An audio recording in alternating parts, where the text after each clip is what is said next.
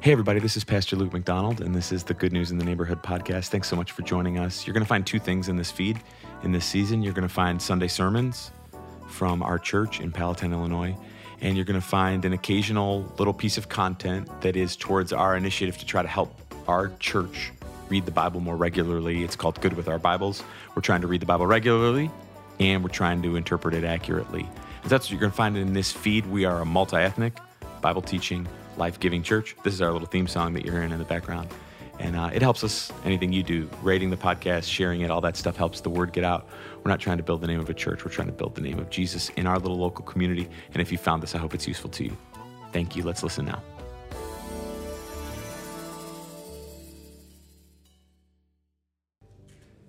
Book of Acts in chapter 13. Uh, the Bible is simple, but it is also uh, filled with complexity. Uh, I understand that that sounds like a contradiction, but what I mean is one of the beautiful things about God's sovereign, perfect word in the Bible is that the Bible is written in a way so simple that even a child can understand it.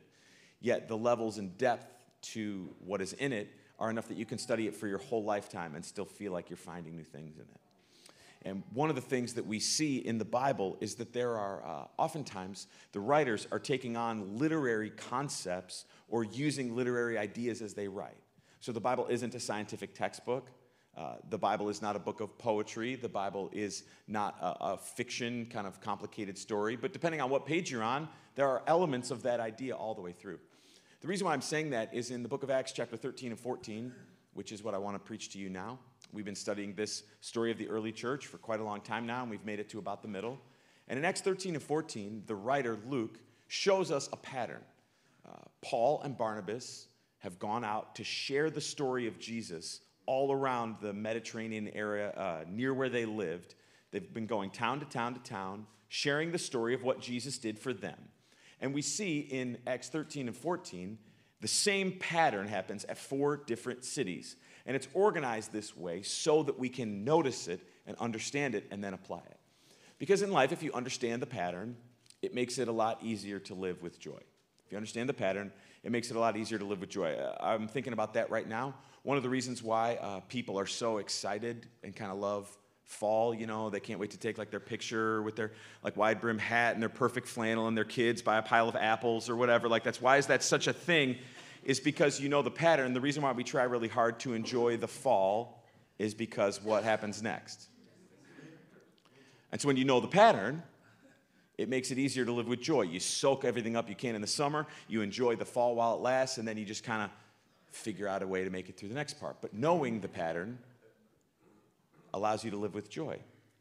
Uh, same thing I've been learning with our family as our kids get older that uh, sometimes the anticipation of vacation is more fun than vacation. Does anyone ever have this experience? That like the best part is like the day after you forget how much it cost when you booked it, but now you're just looking forward to it. And then all the buildup, and then you get back, and it's so funny. You talk to people all the time. Most people get back from vacation saying, "You know what I really need right now is like a vacation to get like over the vacation, or whatever." But when you understand the pattern, and I could go on and on and on and on and on and on, I could give you a hundred more examples, but I think you understand. When I understand the pattern, it makes it a lot easier to live with joy. So I want to show you in the book of Acts 13 and 14, we see a pattern that comes four times. And uh, last week we went through this first section, so I can go quick through this part. Here's the pattern. First, we see communication. Communication uh, of the gospel with clarity produces opposition to the gospel message which must be persevered through that inevitable hardship while waiting for the promised fruit. That's the pattern that we see over and over and over and over. So in Cyprus, uh, which we talked about when Paul and Barnabas went to Cyprus last week, we see in verse 5 communication. Uh, we see in verse 8 opposition. We see in verse 9 perseverance. And we see in verse 12 fruit. Now we're going to see that pattern three more times. The pattern is the same over and over and over and over. We see the gospel communicated. What is the gospel? The gospel is not uh, many things that a lot of other people want it to be. The gospel is good news, which is where we got the name of this church from. And it is that Jesus Christ came to save sinners like you and me. The message of the gospel is not that we try to be good so that we can get to God. The message of the gospel is we can't be good, but Jesus came down to us anyway. Jesus came, he lived a perfect life, he died on the cross, he rose again on the third day, and he is waiting to come back to set right all the wrongs in this world. That is the good news. But whenever that good news is communicated, there is always opposition that rises up because there's a lot of people out there that have invested their time, their money, their energy, their position of power into the truth or the idea of a truth that you can earn your way to God. And so, whenever the good news is proclaimed, there's always this opposition that rises up. That opposition requires perseverance, like almost any good thing in life does. It requires, even though it's difficult, like we were just singing, even though it's difficult, no, I'm not gonna give up, I'm not gonna quit, I'm not gonna what, I'm just gonna persevere, keep on going. And after the perseverance is where the fruit comes in.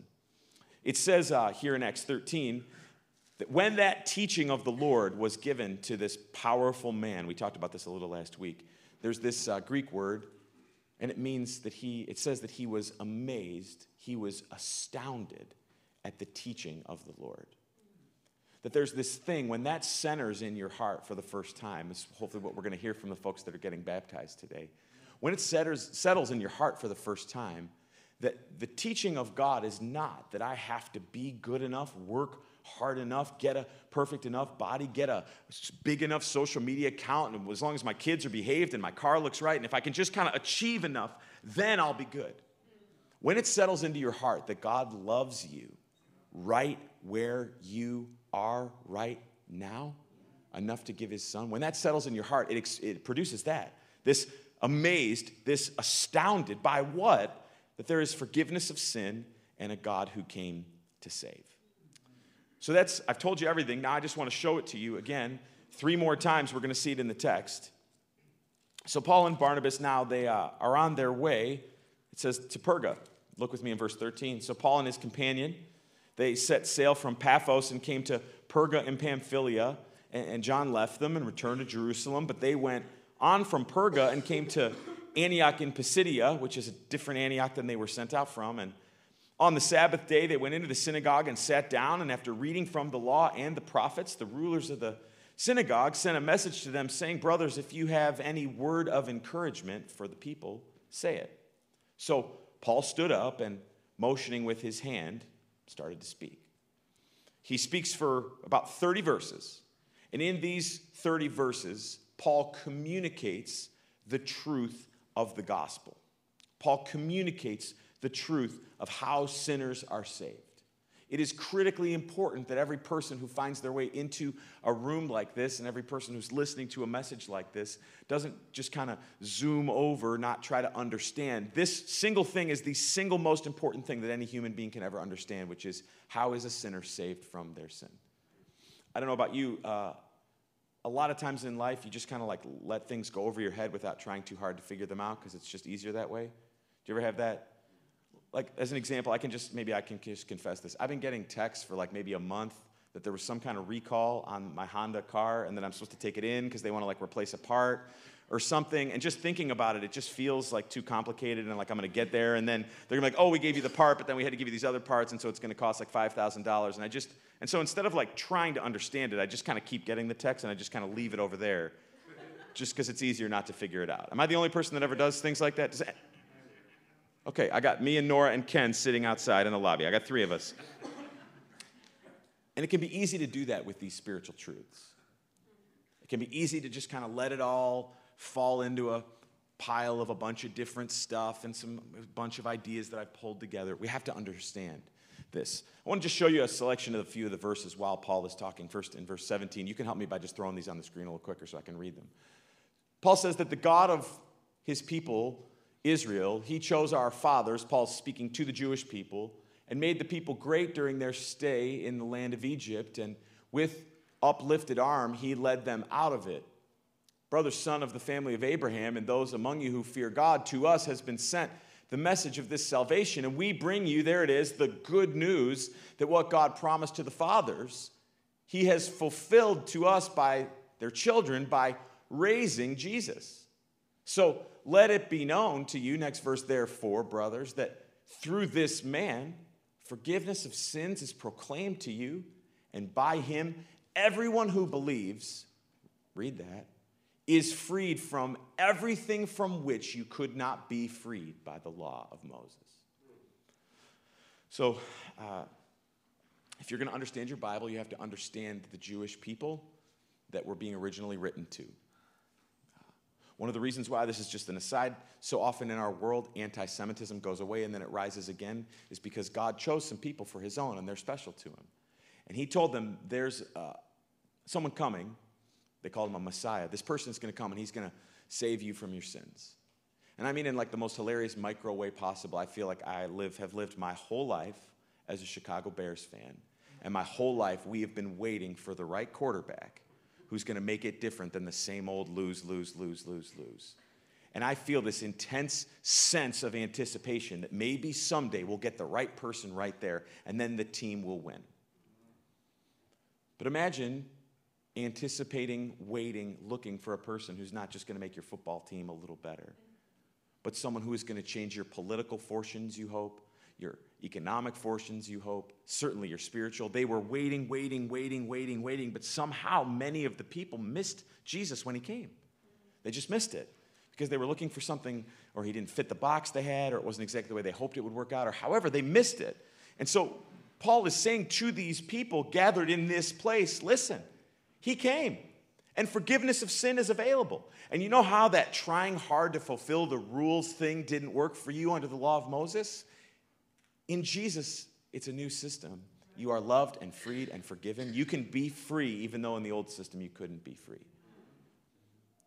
What a powerful thing that is for you and me to think about today. There's some things, I don't know about you, there's some things that we can't get free of.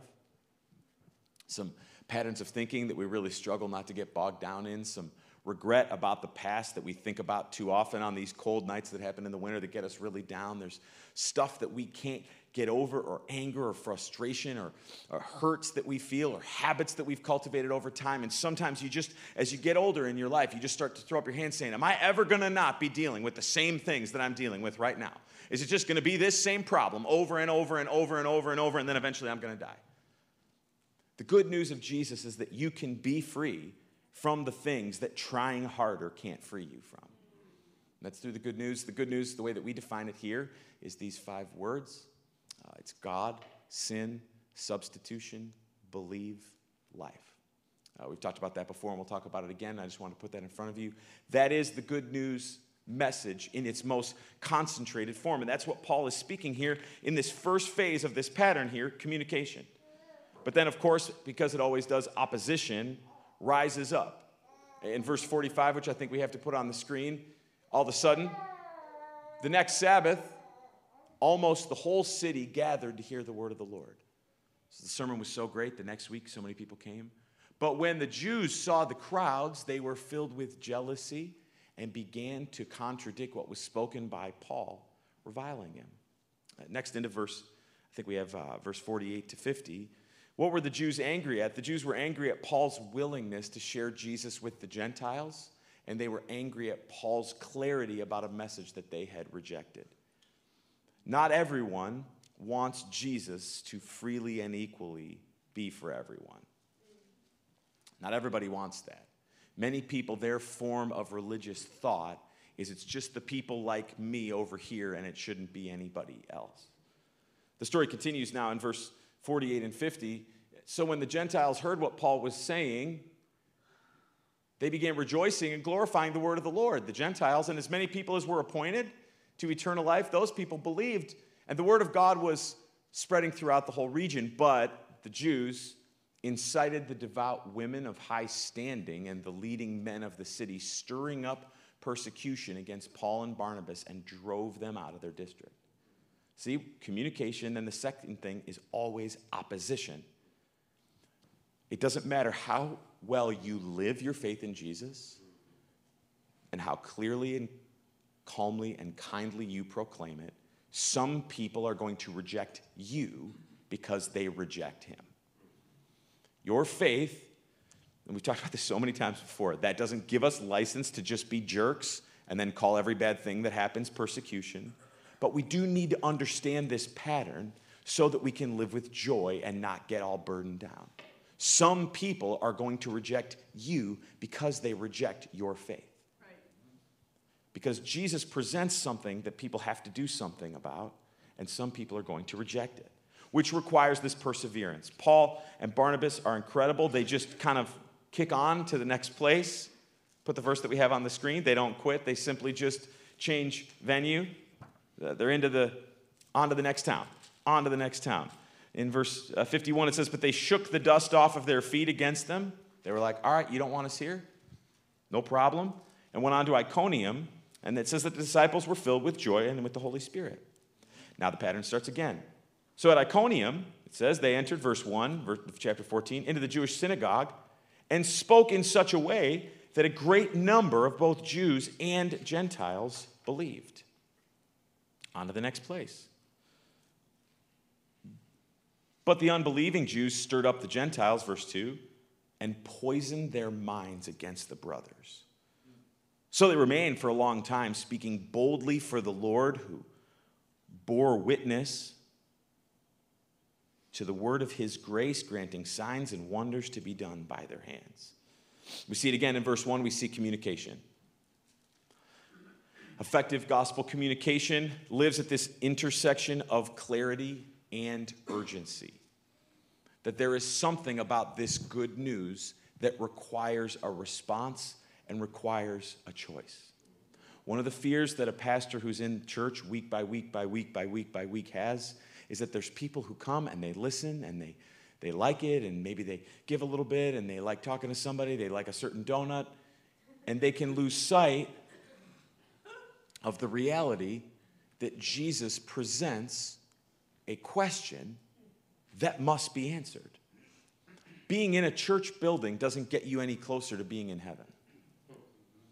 Just like going and sitting in a lobby, uh, in the lobby at the gym and drinking a smoothie doesn't get you any closer to being fit.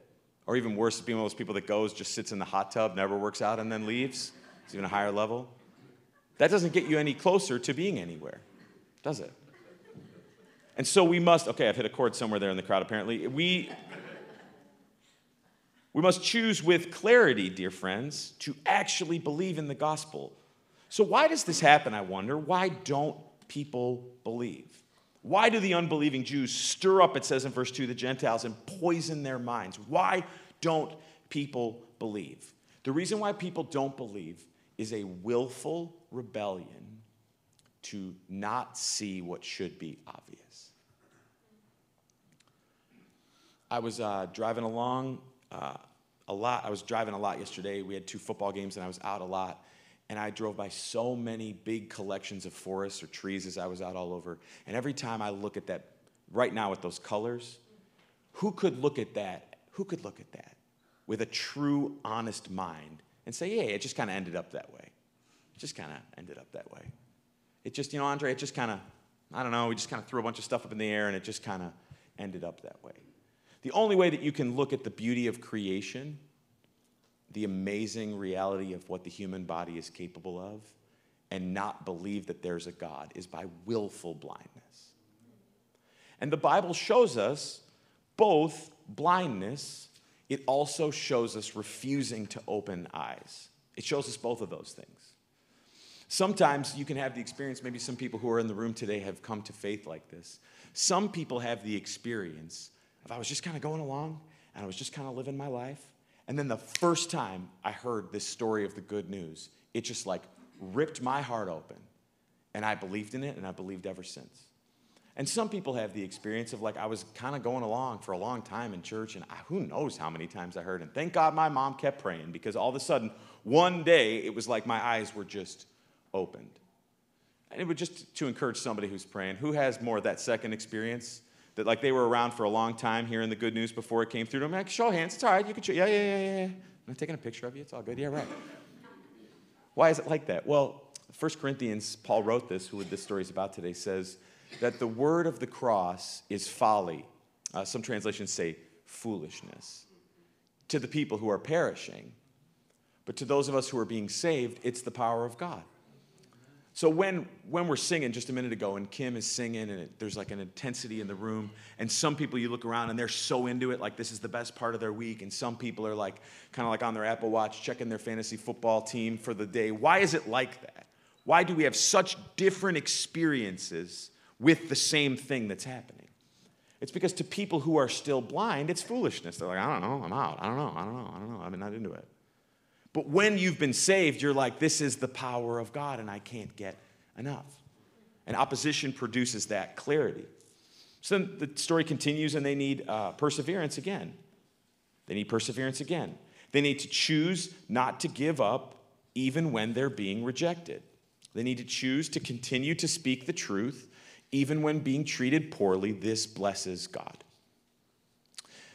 The Bible has a, quite a bit to say about the special blessing in store for people who are treated poorly because of their willingness to tell the truth. And we live in an age where this is so challenging. We've talked about this quite a bit uh, in the last year. Knowing when to speak the truth and how to speak the truth is so challenging in the world that we live in because most of the sacred things to God are not sacred to our culture anymore. Most of the things that really, really matter to God don't matter to our culture anymore. The way that God made you and the person that He made you to be is something that He loves. And our culture increasingly tells you, you don't have to be who God made you to be, just be whoever, and it's totally cool. But any attempt that we make to tell the truth about that often results in us being treated poorly. And when you are treated poorly simply for believing what God has told you to believe, that blesses God and God honors it, often by producing fruit. I see it here in the story. Many people were saved, many people believed. So then, uh, Paul and Barnabas, they were kicked out of this town. They were mistreated and they were stoned, and they now made it to Lystra. This is the fourth time this same pattern is now going to re- repeat. We're almost at the end now, so please stick with me. Now, at Lystra, there was a man sitting, it says, verse 8, and this man couldn't use his feet. He was crippled from birth and had never walked. He listened to Paul speaking, and Paul, looking intently at him, seeing that he had faith to be made well, said in a loud voice, Stand upright on your feet. And he sprang up and began walking. Now, I'll just summarize what happens next. When the crowd, when the crowd saw what Paul had done, that this guy who had never walked in his life could all of a sudden walk, the people started saying, The gods are here. It must be Zeus. It must be Hermes. And they started to worship Paul and Barnabas. And Paul and Barnabas just like flip out. They say, We're not men of, this is in verse 15, why are you doing these things? We're, we're also men. We have a nature just like your nature, and we're bringing you good news that you should turn from vain things to a living God. So, what's happening? Uh, they communicate, communication. Then this is opposition. Interestingly enough, at Lystra, the first part of the opposition uh, isn't negative reaction, but improper flattery. Sometimes opposition isn't this, no, don't tell me this. It's this, and this has happened, happens to lots of people, where someone makes an impact in your life and you start to almost worship the person, taking your eyes off of the God that they were speaking about. And this is why so often people get um, disillusioned or frustrated by church is they started to look at the person who was telling them about God as somehow part of the thing, not realizing that, no, no, the whole thing is about the God that we're talking about. Uh, one of the reasons why we try hard, and I'm not saying we're perfect, one of the reasons why we try hard here to lower the boundary between all of us is one of the worst things that could happen. Come here, Lance, you're going to be in a second. One of the worst things that could happen, um, one of the worst things that could happen in church today is for you, come on, come on, come on you always act so surprised. I told you like 20 minutes ago you were going to be in the sermon. One of the reasons why, uh, one of the worst things that could happen today is for you to have an impact in your life from God and to think that that had anything to do with the person reading you the Bible and teaching it to you, and not because God came down from heaven to impact you. And so one of the reasons why we try hard, this is why I like, you know, I like to tell stories about being a bad driver and, and whatever, all the like vibes that we create here, are trying to create this thing that we're here because there is one person worthy of worship. There is one name that is in lights. There is one significant person. There is one person who will ne- never let you down.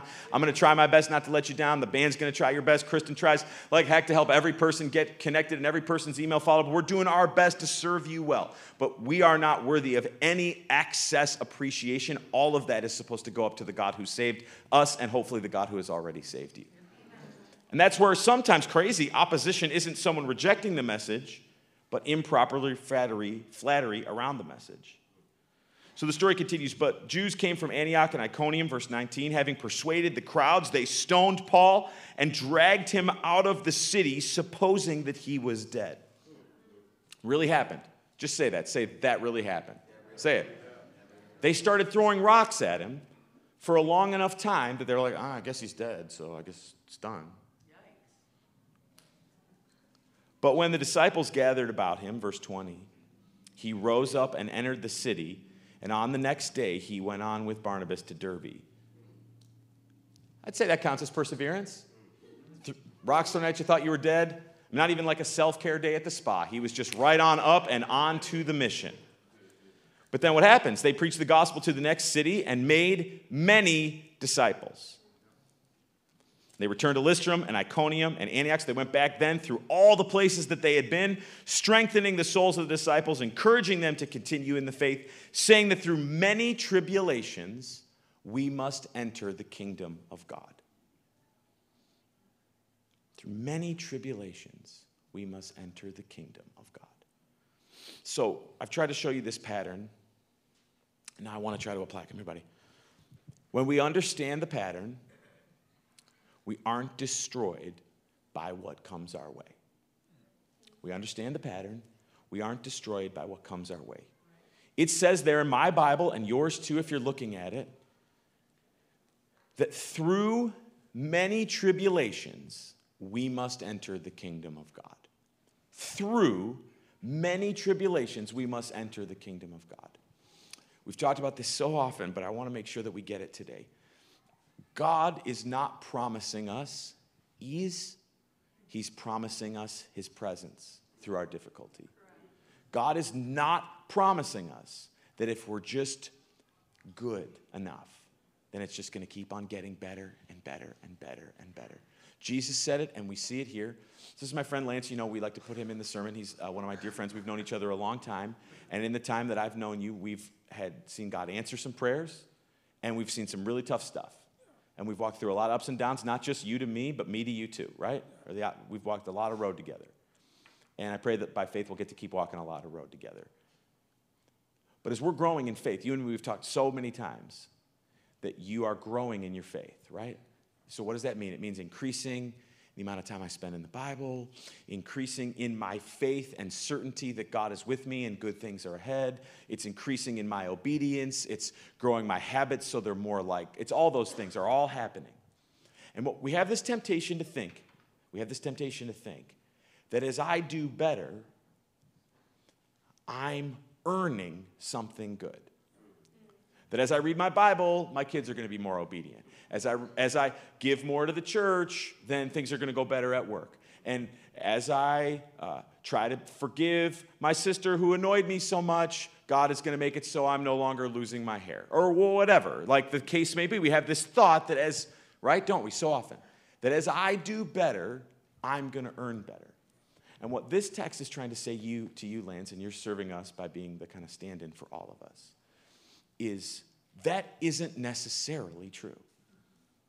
Isn't necessarily true. That when the gospel is communicated, there is always opposition of some kind and in some way. And the key with the opposition is perseverance.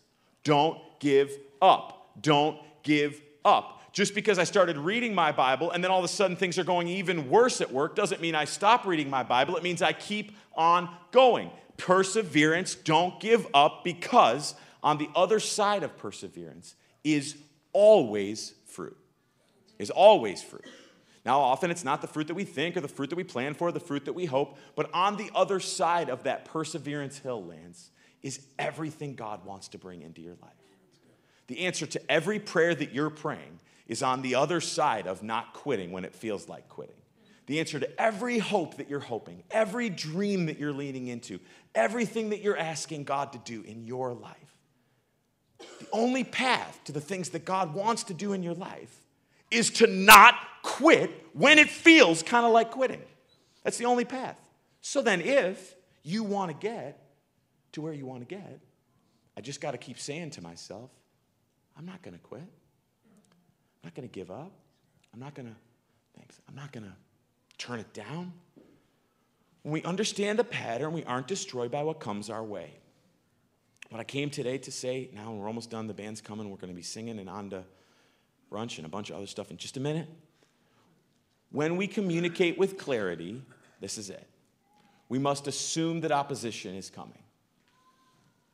We must persevere through the inevitable hardship while watching for the promised fruit. So I don't know what prayers you brought to church today. I don't know what discouragements or uncertainties or I don't know what all that is, right? God knows. But amazingly enough, He walks us through the same kind of way, the same path to get to the other side every single time. And so, two things we're aiming for before we sing. Come on, you guys, we're going to sing in just a minute. So come on, right to the stage. Don't even stop. You guys looked great when you left. You looked great when you just walked back in, and we're about to sing. One, don't be surprised when it's difficult. Don't be surprised when it's challenging. When God throws something that is threatening to tear your marriage apart, don't be like, oh, where did this come from? Be like, of course, because the devil wants to stop me God doesn't want me to progress. And so, of course, God wants to destroy my marriage, take me back to bad habits that I thought I'd gotten away from, get in the way with my children. Of course, God wants to make me think I'm the worst mother ever, the most terrible husband, the, the, the, nothing good. What the enemy wants to do is to get you sidelined by getting you discouraged. And that happens way more easily when we're not ready for the inevitable difficulty that come our way. So please, from here forward, do not be surprised difficult things are coming our way. And two, when that happens, we don't like call an emergency meeting and say we're going to change everything. Actually, the fact that it's difficult right now, if I'm looking at it through biblical lenses, can be evidence that I am right where God wants me. And I just need to keep being faithful, to tell the truth about who Jesus is, to not quit or give up, to not lean on my own understanding, but in all my ways acknowledge him, and he will what? Make straight my paths. So, whatever you came to church with today, we're going to sing in just a second. Why don't you even stand to your feet? I'm going to pray and then we're going to sing. Whatever you came to church with today, I hope that that's what you're leaving with, that we're not going to quit, we're not going to give up, and we're not going to be surprised when difficult things come our way. And so I pray by faith now, Lord, across this whole room, would you rise up in us faith to believe you and to trust you and to not quit when things get hard, but to know the patterns and the realities that the difficult things that have come our way are from you often, and we can trust you in them. And I'm praying, Lord, would you rain down from heaven faith right now on every person who needs it? Would you rain down perseverance on every person who's tired in the difficulty? Would you raise, uh, rain down a certainty that we don't know who holds the, we don't know what hold the future holds, but we know who holds the future. We don't know what tomorrow brings, but you know that we know that you're going to be with us. We don't know what's on the other side, but we know that we're not going to quit. We're not going to give up. We're not going to lay down. We're going to keep on trusting, keep on praying, keep on believing because you are good and your steadfast love endures forever. In Jesus' name, Amen. Come on, let's sing together. This has been the Good News Neighborhood podcast. Thank you so much for listening. I hope you've enjoyed the song. I hope it's been helpful to you. We'll see you again soon. This is Good News.